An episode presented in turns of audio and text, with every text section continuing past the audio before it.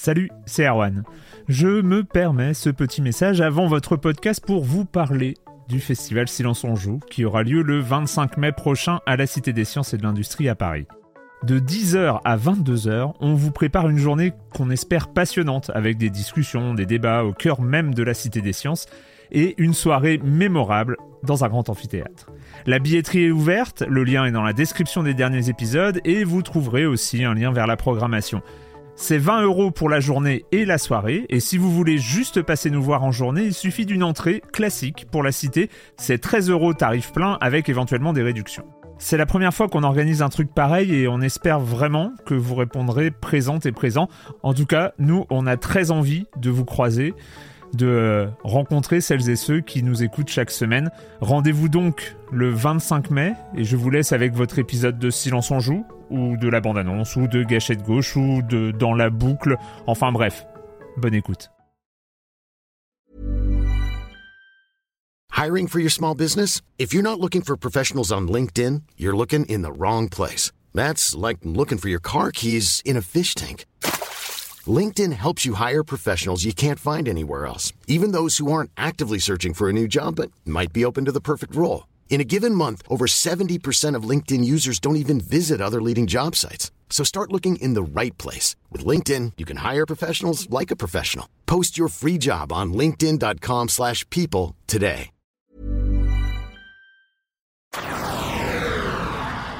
Il va, va falloir qu'on se dépatouille avec cette question de bande-annonce. Ah, moi, hein. j'ai trouvé ma réponse. T'as trouvé ta réponse C'est- quoi au final, du coup?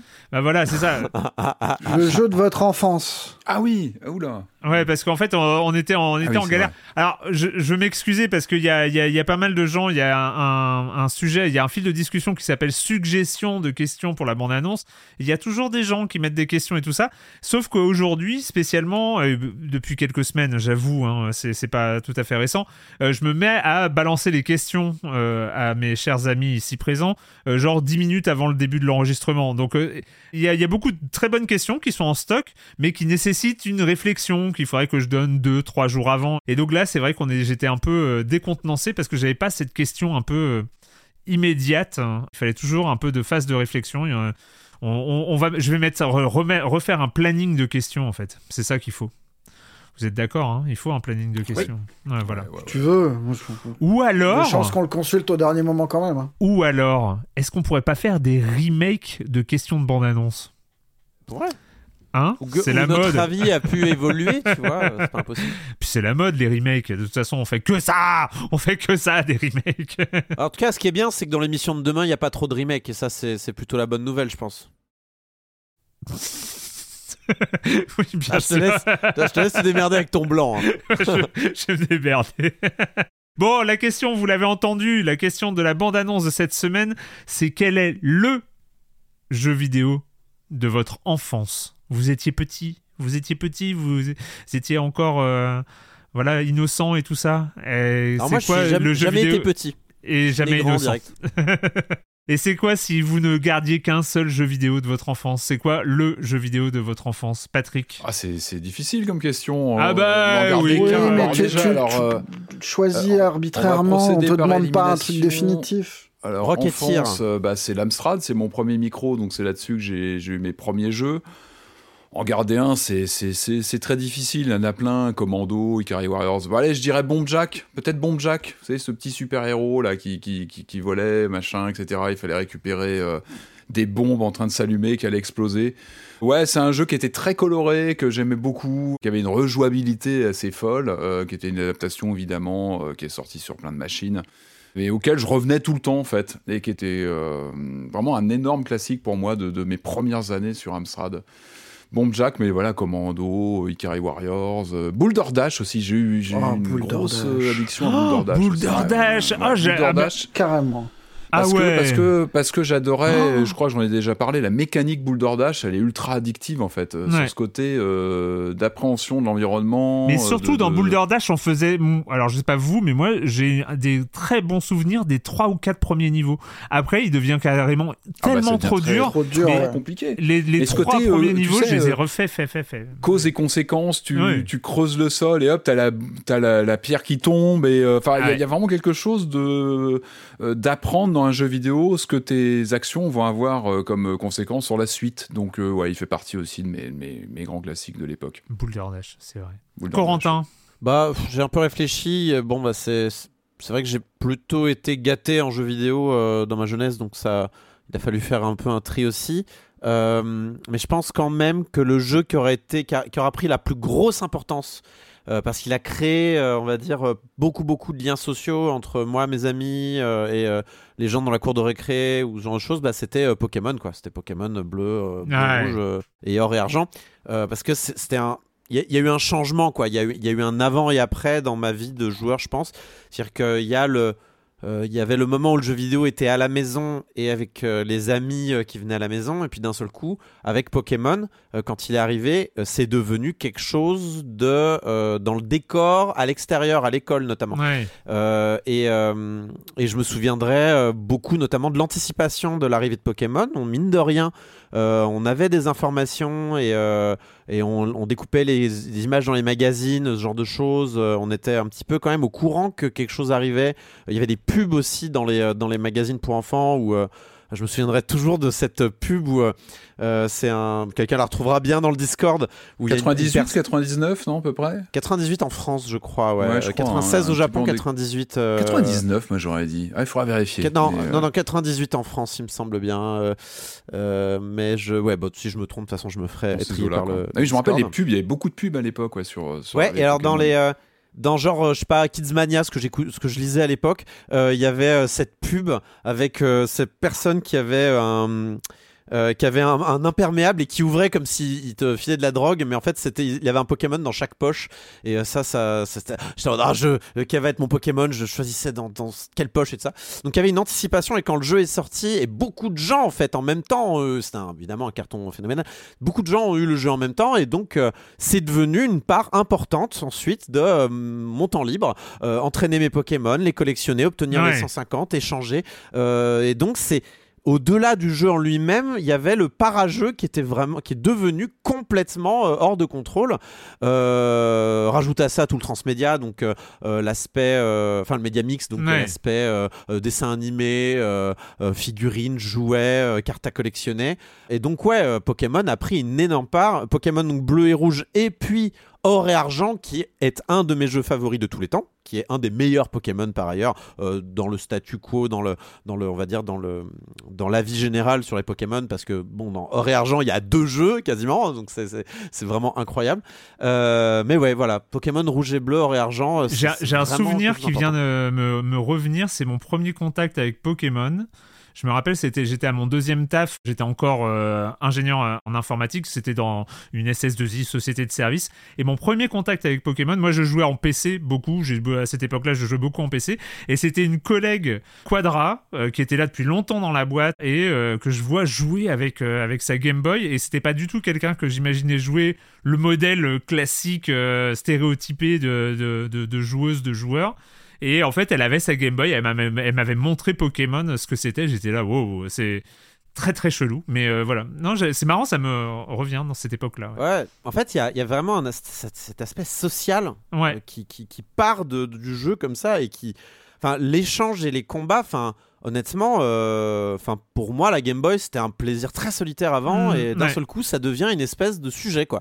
Euh, Pokémon devient un sujet et euh, je pense que, enfin je pense que beaucoup de gens se sont rendus compte aussi euh, dans leur dans leur jeunesse euh, que le jeu vidéo pouvait être quelque chose de, de très très euh, qu'on pouvait partager beaucoup grâce à Pokémon. Mm. Et, euh, et je pense que peu, enfin il y a des, il y a eu des éléments à travers le temps qui qui, qui aussi étaient très sociables. Enfin, je pense, bah, il y a eu plusieurs étapes. Enfin, le jeu d'arcade pour moi c'est aussi une autre étape. Le, le, le, le, le jeu en ligne aussi, les MMO, ce genre de choses. Mais Pokémon a été aussi une étape comme ça où euh, on se met à parler de Pokémon sans y jouer nécessairement. C'est-à-dire que ah, on ouvre les guides stratégiques. Tiens, toi, tu, tu vas monter. Ah, il va prendre telle attaque à tel niveau. Ah, bah c'est super. Bah je vais faire ça. Ah, t'as pas un drac au feu à me passer Ah, si. Bah, bah, c'est fou et c'est- vraiment des souvenirs extrêmement chaleureux et aussi des, des peines. Euh, quand j'ai euh, perdu une, une, une sauvegarde un jour euh, de Pokémon et que j'ai perdu tous mes Pokémon et que j'ai vraiment un ami à moi avec qui, euh, un ami à moi d'en- d'enfance avec qui je jouais énormément à Pokémon et je passais des après-midi entiers chez lui à feuilleter les magazines stratégiques et tout m'a écrit une carte. Je suis désolé pour ta perte. Euh, une carte euh,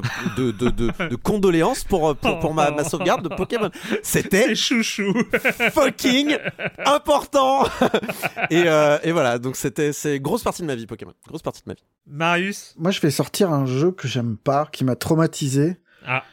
En fait, le jeu d'enfance, il y a deux trucs. Il y a les jeux qu'on a adorés et qui, euh, qui nous ont accompagnés, tu vois, mentalement toute notre vie. Et puis il y a les jeux qu'on n'a pas choisis, qu'on nous a offerts, mais vu qu'à l'époque, on n'avait pas forcément les moyens de, de se permettre de, de mettre de côté un Bah jeu oui. parce que ça coûtait cher et que Ouais, ouais, ouais, moi, je me- ouais. ma Mega Drive, j'avais pas de pote qui avait la Mega Drive, du coup on se prêtait pas de jeu, enfin il y avait pas d'échange là-dessus. Et je me suis, je suis resté coincé longtemps avec James Bond 2 Robocode, qui est un jeu qui était pas mauvais parce que c'est un jeu de plateforme, qui ouais. était pas, mais qui avait un Ouais, enfin moi c'était sur Mega Drive, ouais. Ouais, un nom de jeu inventé par ChatGPT, je suis désolé. Mais... non mais qui a un univers, enfin que je- que j'aimais pas, qui me mettait est- mal à l'aise et de la parodie, honnêtement, J'ai ouais. toujours des images des niveaux dans la tête de temps en temps qui pop et c'est horrible des per... enfin c'est dans, dans un monde de jouets avec des, des, des décors chocolat Ouais, peu- ouais, des trucs il y a des, des, des dents qui se déplacent toutes seules des euh, et, et puis il y a des, des fonds enfin des fonds de niveau où c'est genre des cookies ou des ballons Ouais. ou des ou des raquettes de ping-pong avec des yeux qui te regardent. C'est pour moi c'est un univers de plateforme mais cauchemardesque. Parce que Monty Python-esque, euh, enfin, il y a un côté. Ouais, mais euh, mon- absolument- mais mal enfin moi ça m'a toujours mis mal à l'aise et En gros, t'avais Sonic 2 dessus sur le Mega Drive et toi, tu jouais à ça, quoi. Tu ben, à j'avais les Sonic mais tu vois les Sonic une fois que tu les as fait pendant Ah oui, des oui. heures et des heures et des heures, t'as besoin de lancer autre chose. Et euh, une fois que t'as as poncé tes Street of Rage, tes Golden Axe et machin, bah tu relances James Bond que t'aimes moins. Et, et ça m'a vraiment traumatisé. J'ai encore aujourd'hui des images du jeu qui remontent de temps en temps. Il était déguisé en Robocop dans James Bond 2. si je dis pas Ouais, de il a, enfin, il avait une espèce de de- de- Euh, d'armure, mais qui, qui Robocop, tenait hein. juste les. C'était à moitié un truc de foot américain. Tu vois, t'as juste des épaulettes Ouais. et puis un- mais il y avait des petits moments sympas où t'étais dans des dans des véhicules, mais mais ça suffisait pas à rendre le jeu sympa. Ah. C'est un traumatisme d'enfance qui, qui reste important, mais euh, voilà. James Bond. Moi j'ai moi j'ai hésité euh, pour ma part euh, j'ai hésité pas beaucoup mais euh, il y avait Arkanoid mais Arkanoid je, je- je me disais est-ce que c'est vraiment celui-là? En fait je sais pas si j'en ai déjà parlé je pense que j'en ai déjà parlé dans Silence on joue mais peut-être pas dans les bandes annonces Euh, moi c'est un jeu Commodore 64 euh, il s'appelle BC's Quest for Tire Ah oui, oui, bien sûr. ouais. alors c'est un jeu, c'est un, c'est un jeu où on joue un homme des cavernes qui va libérer sa dulcinée qui a été capturée par un dinosaure. Normal. Bref. Et en fait, il roule sur une roue en pierre. hein, Et donc, euh, voilà, il se balade. Et puis, il faut qu'il saute euh, quand il y a des trous. Il faut qu'il se baisse quand il y a des branches. Il faut qu'il saute quand il y a des pierres qui roulent, euh, quand il est sur une pente, etc. Et il faut qu'il saute par-dessus les. bref, c'est un jeu de. de... Est-ce qu'on peut appeler ça un jeu de plateforme? Pas vraiment, parce que vraiment un jeu de saut, se baisser, saut, se baisser. Enfin, il y avait vraiment. Et se mettre à gauche ou à droite de l'écran aussi, parce qu'il avance tout seul. Il est à vitesse constante et il avance tout seul. Euh, pourquoi est-ce que c'est le jeu de mon enfance? Parce que j'y ai joué beaucoup euh, et j'ai déjà raconté cette histoire, mais c'est important là-dessus, c'est que euh, quand mon père a reçu euh, le Commodore 64, il y avait avec le Commodore 64, il y avait la cassette magique de mon oncle dont j'ai déjà parlé, euh, qui était une cassette euh, où il y avait plein de jeux piratés et il y avait sur la petite pochette de la cassette, il y avait les les, les time codes, Time code. là où commençait chaque jeu, etc. Et BC's Quest for Tire, vous l'avez deviné, c'était le jeu au timecode 000. Donc quand la cassette, quand on avait la flemme de mettre le, euh, de choisir, parce qu'il y avait, euh, il y avait Paperboy euh, qui était aussi sur ouais. sur ce, ce truc-là. Il y avait, euh, je pense qu'Arcanoid était aussi sur cette cassette-là.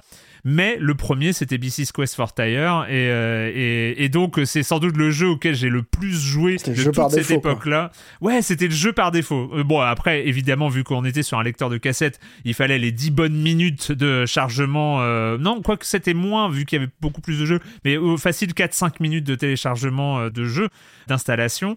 Et je l'avais fini. C'est donc peut-être même le premier jeu de ce type-là où je suis arrivé au bout. Mais alors cette cassette, est-ce qu'elle est encore ici? Est-ce qu'elle est encore chez non, toi? euh, j'ai- cherché, mais elle est pas. euh, Je crois que le Commodore est dans une malle. Quelque part. La malle au Commodore. Ah, Ça, c'est. Mais, euh, mais la cassette, euh, dans la cassette, j'ai plus de traces. Je chercherai quand même. Je chercherai. Je j'ai pas, j'ai pas recroisé depuis très très longtemps. Mais Faudra mettre la photo sait. sur Discord hein, euh, si tu la Ouais, retrouves. ouais, ouais, pas de problème. Avec la liste des jeux et les, et les timecodes, euh, pas, pas de problème. Et vous, chères auditrices, chers auditeurs, euh, s'il ne fallait en garder qu'un seul, quel est le jeu? De votre enfance Vous pouvez répondre évidemment sur le Discord de Séance on Joue ou sur les réseaux sociaux. Sur Blue Sky, par exemple, c'est ouvert maintenant, il paraît. Oui, c'est ouvert. Euh, c'est Je ouvert. vends mes codes d'ailleurs, si euh, quelqu'un veut mes codes. euh, je vous fais un pack. C'est fait. Je recycle mes blagues de, de Blue Sky. C'est une blague que vous pouvez trouver sur Blue Sky d'ailleurs, donc euh, je recycle Ouais. mes blagues. J'ai lu aussi euh, qu'ils valent toujours plus cher que les NFT, hein, donc euh, ça. C'est vrai, c'est vrai, c'est vrai. Et nous, on se retrouve demain pour l'épisode de la semaine de Silence en Joue. Ciao. Ciao. Ciao. Fou, on a déjà enregistré.